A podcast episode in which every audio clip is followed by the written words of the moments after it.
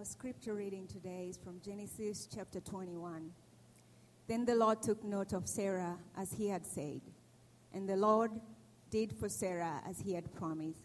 So Sarah conceived and bore a son to Abraham in his old age. At the appointed time of which, had, of which God had spoken to him, Abraham called the name of his son, who was born to him, whom Sarah bore to him, Isaac. Now Sarah saw the son of Hagar the Egyptian, whom she had borne to Abraham, mocking. Therefore she said to Abraham, Drive out this son, drive out this maid and her son, for the son of his maid shall not shall not be an heir with my son Isaac. The matter distressed Abraham greatly because of his son. But God said to Abraham, Do not be distressed because of the lad and your maid Whatever Sarah tells you, listen to her, for through Isaac your descendant shall be named. And of the son of the maid I will make a nation also, because he is your descendant. So Abraham rose early in the morning and took bread and a skin of water and gave them to Hagar, putting them on her shoulder, and gave her the boy and sent her away. And she departed and wandered about in the wilderness of the Beersheba. When the water in her skin was used up, she left the boy under one of the bushes. Then she went and sat down opposite him, about a bowshot away. For she said, Do not let me see the boy die. And she said, she sat opposite him and lifted up her voice and wept.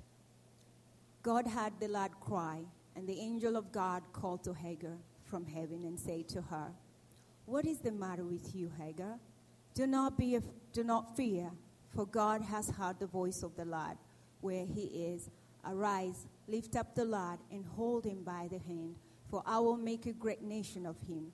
Then God opened her eyes, and she saw a well of water, and she went and filled the skin with water, and gave the lad a drink. God was with the lad, and he grew, and he lived in the wilderness and became an archer. He lived in the wilderness of Paran and his mother took a wife for him from the land of Egypt. This is the word of God. Amen.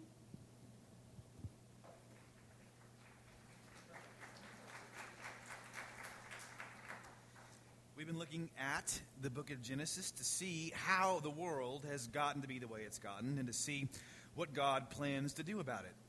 And we've been looking in the life of Abraham because, well, Abraham is what God is planning on doing about it. God had promised, if you've been here, you know, we've seen that God had promised to send a Redeemer into the world through Abraham and his family.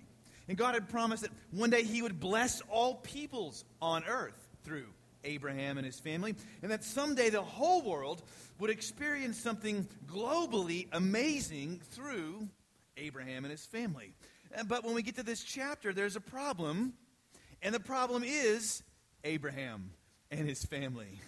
Because honestly, his family is a mess. We see in this one chapter alone, we see polygamy, slavery, uh, abuse, arrogance, female posturing, male indifference, and more class warfare than, than a British BBC episode, right?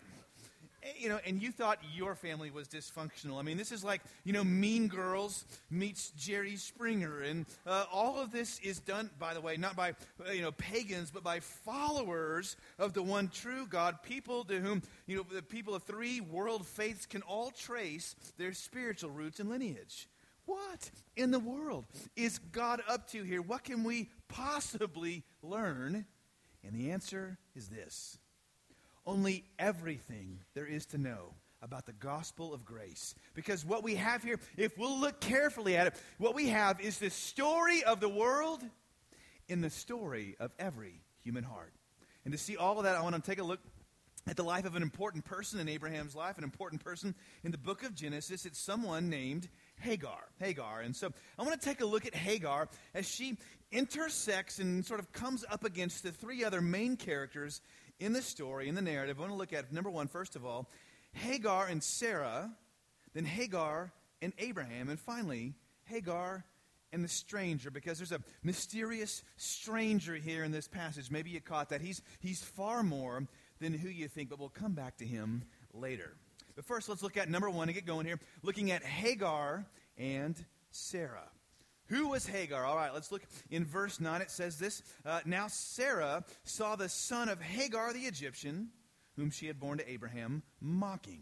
Therefore she said to Abraham, Drive out this maid and her son.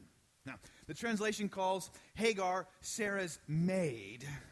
But that sort of makes it appear like there's this nice, you know, you know, familial, genteel, sweet, loving relationship happening between Sarah and Hagar. But that's not what's going on here at all. A man by the name of Dr. Robert Alter, expert in Hebrew narrative, has this to say about that word, maid. He said, quote, the tradition of English versions that render this term handmaiden, maid, or maidservant imposes a misleading sense of European gentility on the sociology of the story. The fact is that Hagar belongs to Sarah as her property, and the ensuing complications of their relationship are all built on this fundamental fact. You see, Hagar is not Sarah's maidservant, she is her slave. And things between them have gone from bad to worse. If you know the story, you know that a few chapters earlier, Sarah herself, who had no children, had told Abraham to go sleep with Hagar so Sarah could take the child for herself. Why? Well, of course, God had promised Sarah this son. That son was going to be, again, the one through whom the Redeemer would come. But there she was, a few chapters earlier in 16, uh, Sarah, uh, 10 uh, years in, still barren, still no child.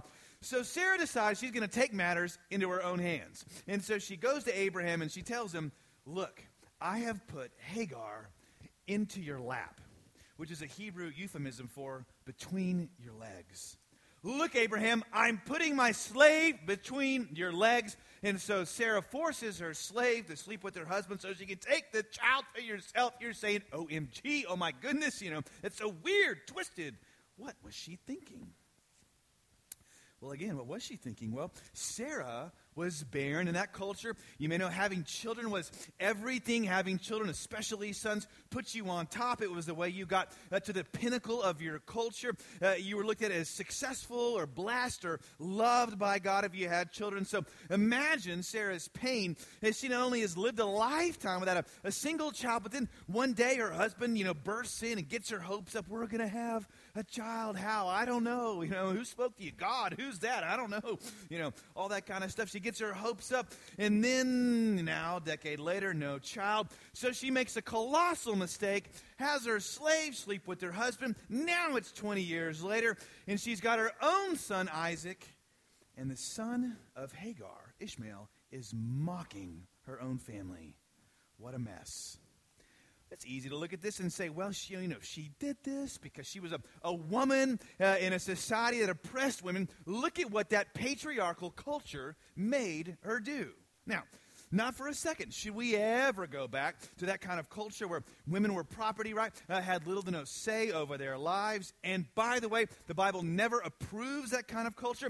In fact, in fact, it's actually going to great lengths here to show you the opposite. This is showing you in all the gory and painful detail the pain that women go through when they are oppressed. Far from being anti woman, I hope you'll see this narrative is incredibly, unbelievably pro woman. This doesn't promote polygamy, it undercuts it. And if you said, well, I've never really seen that before, it's because you didn't grow up as a child of the 1980s. Because in the 1980s, if you grew up there where I did, you know that there was always every sitcom, you know, Growing Pains, Cosby Show, After School Special, there was always the Don't Do Drugs episode. Right? Don't do drugs episode. Some of you are saying, yes, I've seen one or ten of those. And the Don't Do Drugs episode always went the same. Some, you know, well meaning young person duped into a life of drugs. They take the drugs, it always goes bad for them, right? And so, what was the point of the show? Come on, don't do drugs. You know it was coming. It was the same story every time. It was always negative, never positive. And so when you see polygamy, these things like this in the Bible, and it's always negative, it's always bad. It always shows you the train wreck of lives and the disaster that a cultural institution like this wreaked in people's lives. You should know it's telling you the same thing. This is the don't do polygamy episode of the Bible. See, this totally undercuts polygamy. This is a protest movie aimed squarely at the hearts of men. It always goes bad, it never goes well. And if you think this is teaching you to live like that, let me tell you, Robert Alter would say, you don't know how to read Hebrew narrative. That being said, well, let's ask the question. Well, are, are, women now, are they really free in our society, in our culture? Well, yeah, women are definitely freer on the outside, but inside, there can still be massive slavery. Let me give you one example. Because we know that in contrast to today, women in Sarah's day, Hagar's day, they did not struggle with eating disorders. Virtually non existent. There's no mention of any woman ever in the Bible ever struggling with an eating disorder. So, if women are free on the outside, why have so many women now, today, in our world, including my wife Carrie for many years? Why have they struggled with eating disorders, body image issues? It's because now, of course, our culture oppresses women differently. We look at them and say, You're free to be whatever you want. You can marry anyone you want as long as you're young enough, thin enough, beautiful enough, right? Have the right skin color enough. See, having children, having a family isn't as much an idol anymore. Now it's your looks and your individual self, which is why we have a magazine called Self, right? There's no magazine today called Others. it's only a magazine called Self. Think about it like this Polygamy is to a family oriented culture as eating and body image disorders are to an individual oriented culture. See, all the polygamy, eating disorders, all symptoms of a broken culture. Women would, they would do anything, they did do anything like Sarah them to have a family back then. And now women today, you know this, they can do anything to look and feel beautiful now. I mean, especially you see pictures, uh, especially of female celebrities, not always female, sometimes male for sure, but many times female celebrities, they've been permanently disfigured by repeated and risky plastic surgeries right? You see those after pictures and you think, why would she do that? It's for the same reason you read this text and you ask, why would she do that? It's because there's no culture that doesn't oppress people because every culture, including ours, in some way, always hear this, cooperates with some part of the human heart that looks to meet its deepest need apart from God. So that's what's going on. So you hear this, all right, you know, especially ladies, you hear this and you think, well, all right, I'll just go the other way. You know, knuckles cracked. That's what the preacher's telling me today. I'm going to reject. He's telling me to reject what mainstream Hollywood is telling me. He says, I just need to be a better person. Being a better person would help me. I'm going to stop, uh, you know, worrying about my looks. I may not be as beautiful as her, but I'm going to be better than her. Uh oh. Well, that's still not getting your identity from Christ, but from just another set of culturally conditioned choices. Look at this. I'm going to show you two diary entries written about 100 years apart. This is from a book called The, the Body Project, came out a number of years ago. And it is, the, the book was taking a look at the lives of young women in American culture over the last 100 years. And the first diary entry, uh, diary entry I want to show you is from the 1890s, and here's what it says Resolved not to talk about myself or feelings. I guess no one had broken it to her that like Facebook would be a thing one day. Anyway, all right. To think before speaking, to work seriously, to be self restrained in conversation and actions, not to let my thoughts wander, to be dignified, interest myself more in others. You say, this kind of sounds uptight. All right, well, let's flash forward. A hundred plus years later, second diary entry. This one says from another young woman, I will try to make myself better in any way I possibly can. How's she going to do that? Here we go. I will lose weight, get new lenses, already got new haircut, good makeup, new clothes, and accessories. Is the modern young woman freer now than 100 years ago? Both were bound up. One was by good works, one now is by, by good looks. Let me ask you, what's your culture's definition hmm, of barrenness? Is it success? Is it having a big name, having to be somebody? If that's the case, you'll do anything to get it, and you'll ruin yourself in the process, like Sarah did. What's your business's business people? Your business's definition of success. You know, making the numbers by the quarter. If that's the case, you'll fudge the numbers. The company will lie. Maybe you'll lie about where you are. Why? Because that's the definition. And now you're barren. You'll do anything to get. Well, will keep you from being on the outside. How about you students? What's your school? What's your classes? Your team's definition of barrenness? What's the thing you have to have? Or you're nobody? Is it popularity? Sarah's life shows you what happens when you build your identity around a lie and in a way that's just saying to us, don't let that be you. Don't let it be you. That's number one. That's Sarah and Hagar. But let's look at number two and flip it over to Hagar and Abraham, and now ask, bringing up Abraham, what does, what does Abraham, the great hero of the faith, right, the great patriarch, do when his wife begs him to get rid of their slave and his child. She calls the boy your child, by the way, you'll notice that. Verse 14 says So Abraham rose early in the morning, took bread and a skin of water, and gave them to Hagar, putting them on her shoulder, gave her the boy, and sent her away.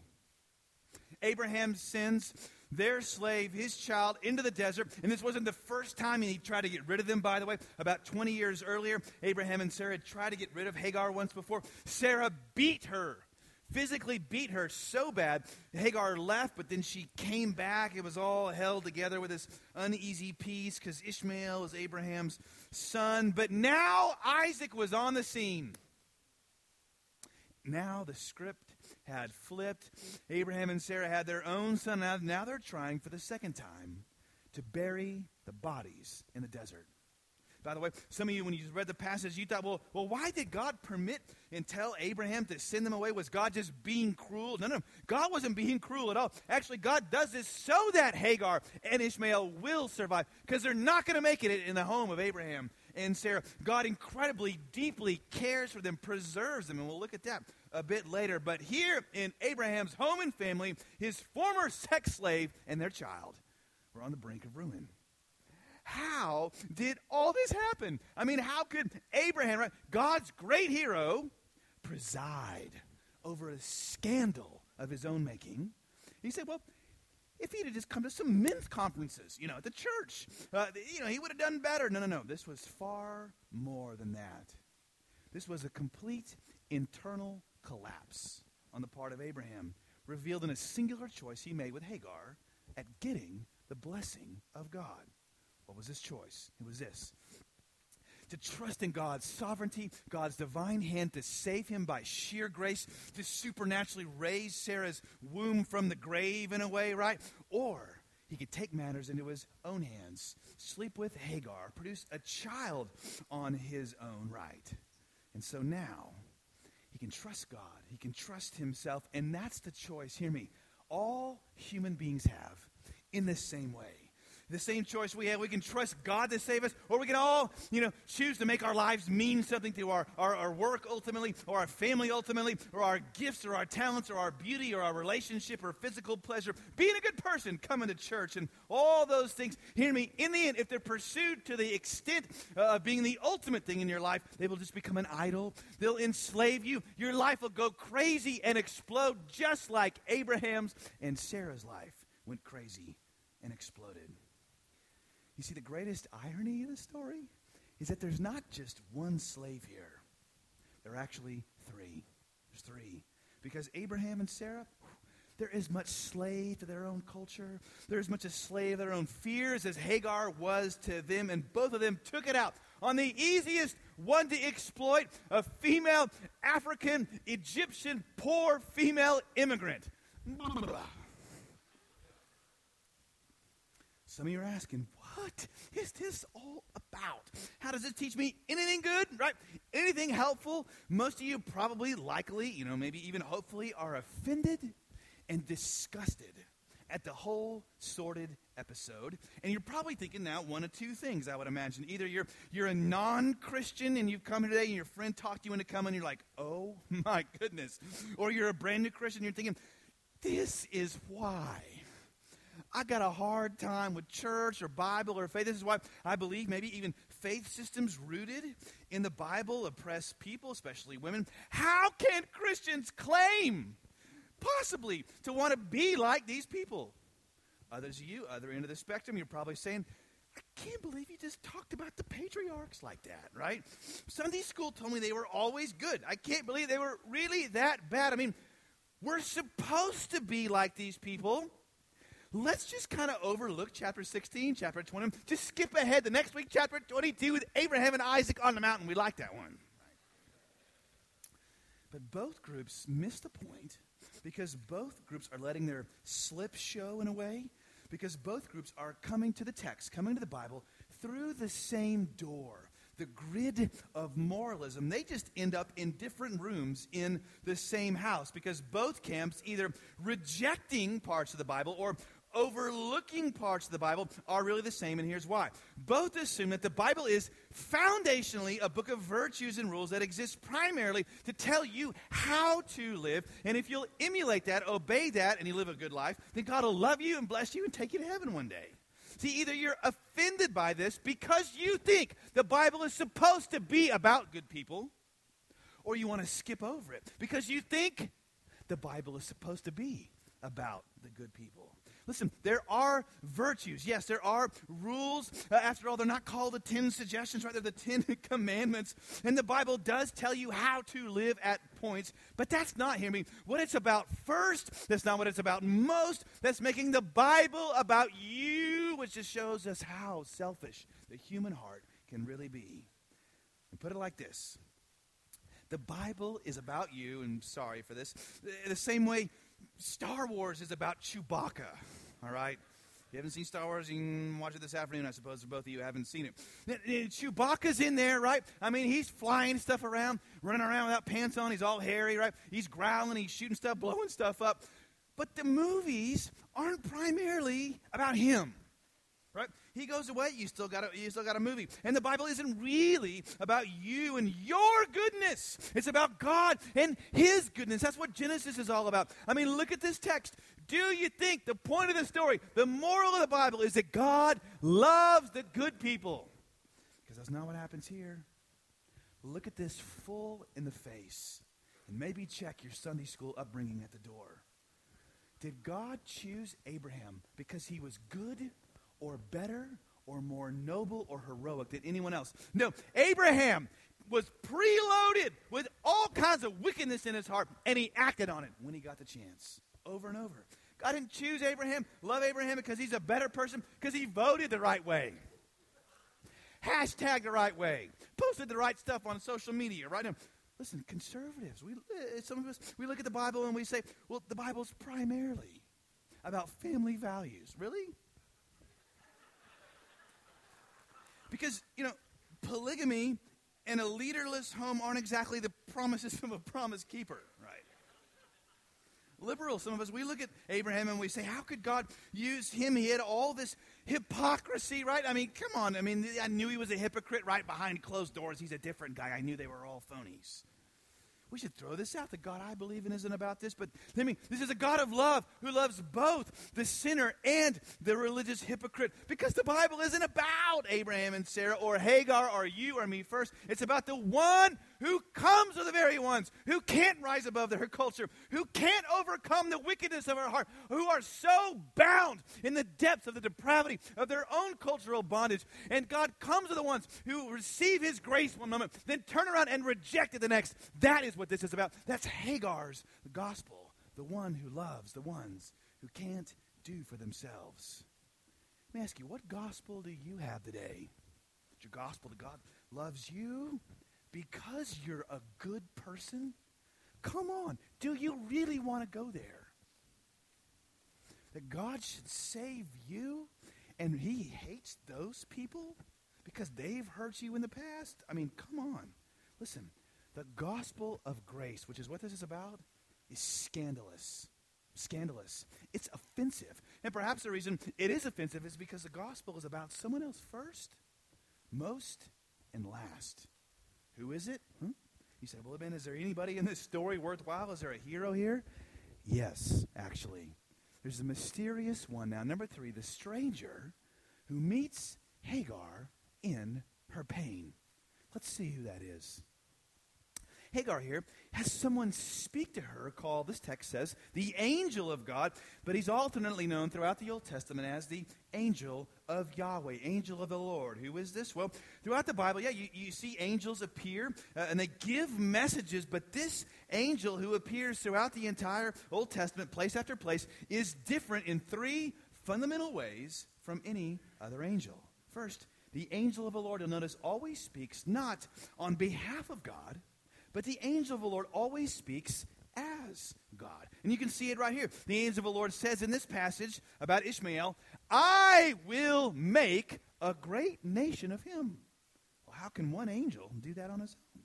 The second thing uh, the angel of the Lord does is receive worship. At other points in the Bible, when someone falls down in front of an angel to worship the angel, the angel always says, Get up, uh, I'm not God, don't worship me, right? I'm a created being like you, but in no place or someone worships this angel, the angel of the Lord, does he ever refuse someone's worship? And third, every time God, especially in the Old Testament, comes in a, in a direct form, he comes down on Sinai or his people, there's always like, you know, smoke uh, or fire or an earthquake, some token of his holiness. And when God appears, Yahweh appears, he's utterly inaccessible. But when the angel of the Lord comes, he's absolutely normal, touchable, accessible.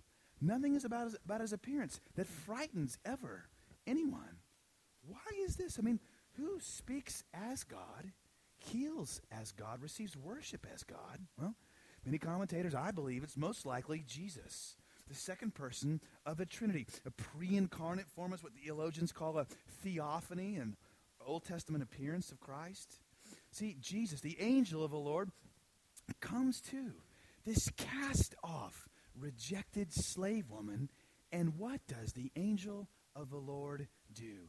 Three things for her. I want to look at each in turn what it is and why he gives it. First, the angel of the Lord gives Hagar provision. Look at this. It says, Then God opened her eyes, and she saw a well of water. And she went and filled the skin with water and gave the lad a drink. You say, Well, this is so nice of God. You know, he, he gives her a water fountain in the desert. No, it's more. God isn't just rescuing her. Here, hear me.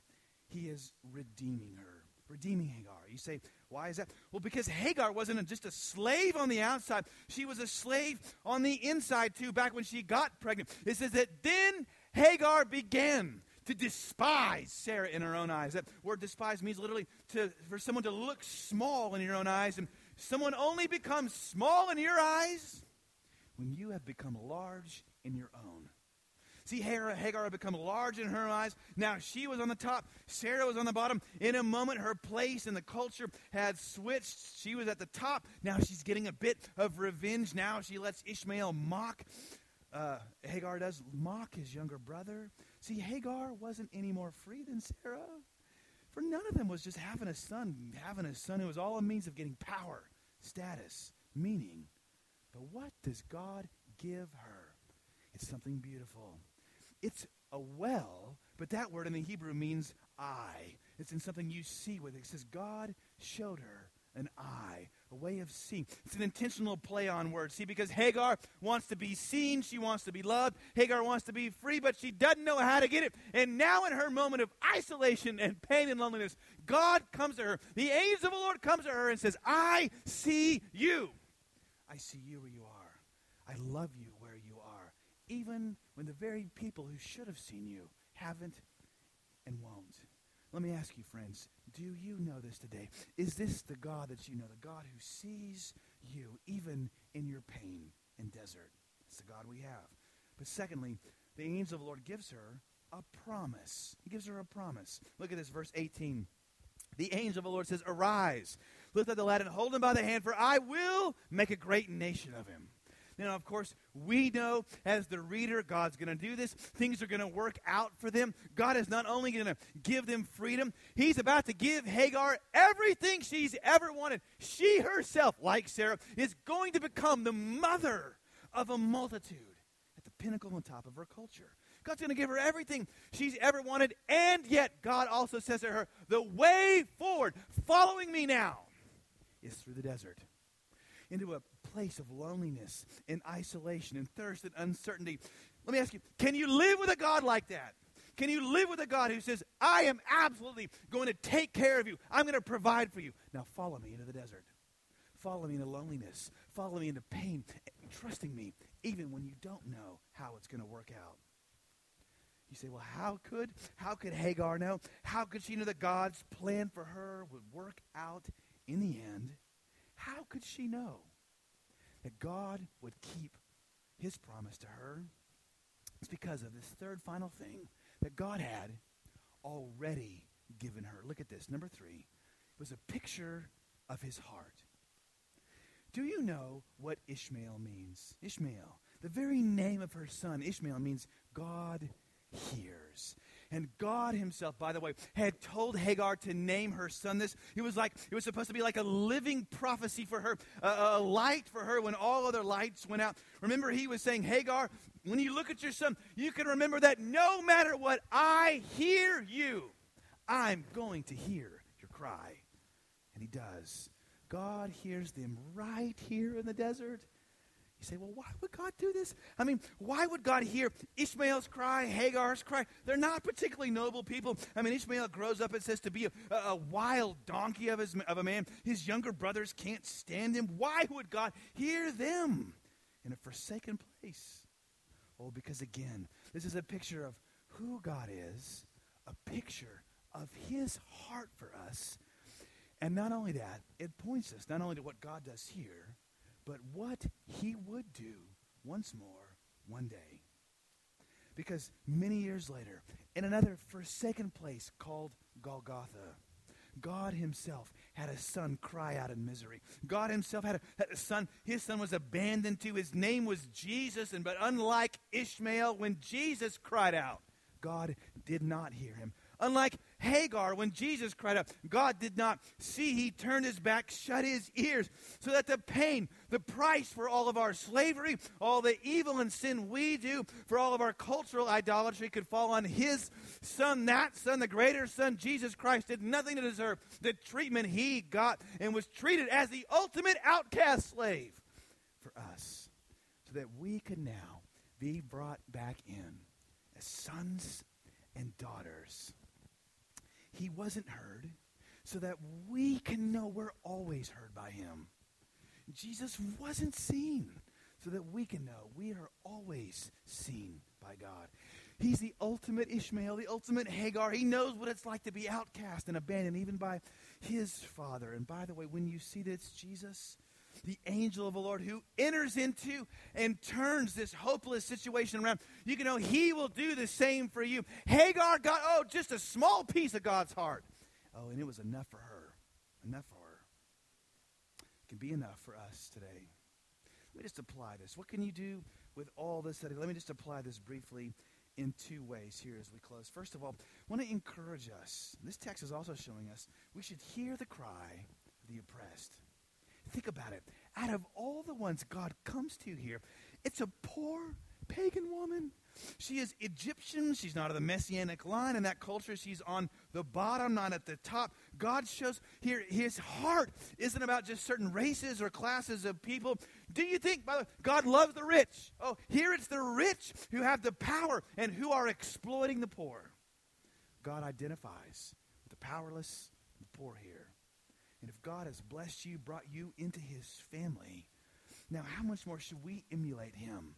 By caring for those for have no one else to stand up for them, right? Maybe, maybe in our culture, like in this one, it's the immigrant who's being exploited. Maybe it's the unborn, unwanted child like Ishmael who's got no one to speak for him here. But God here speaks up for both. Abraham wouldn't speak up for his immigrant wife, for his unborn child, unwanted child. But he said, No, I've got a plan for Ishmael even before Ishmael was born. See, in our culture, conservatives say God cares for the unborn. Liberals say God cares for the plight of the immigrant. God here says, I care for both because all are made in my image. Yeah. And second, please, hear God's heart for you. This text tells us all of us are fallen, all of us are broken, all of us are enslaved some way to our culture. And until we can all admit, in the same way, we're a Hagar. Her name means flight, her name means running. She was always running from her pain inside, running from God until you can say, Oh God, I'm like a Hagar. I've been running from you, but now you've tracked me down. You found me. You say, God, I want to come home to your heart. Oh, if you can do that today, now, you can, like Hagar, be set free and create space for God, maybe, maybe, to give you what's been in his heart for you all along. If you can say, God, you tracked me down. I surrender. This can be your day as well. If you can say amen to that, church, let's go to him now. Go to the Father here in prayer as we ask him for all these things.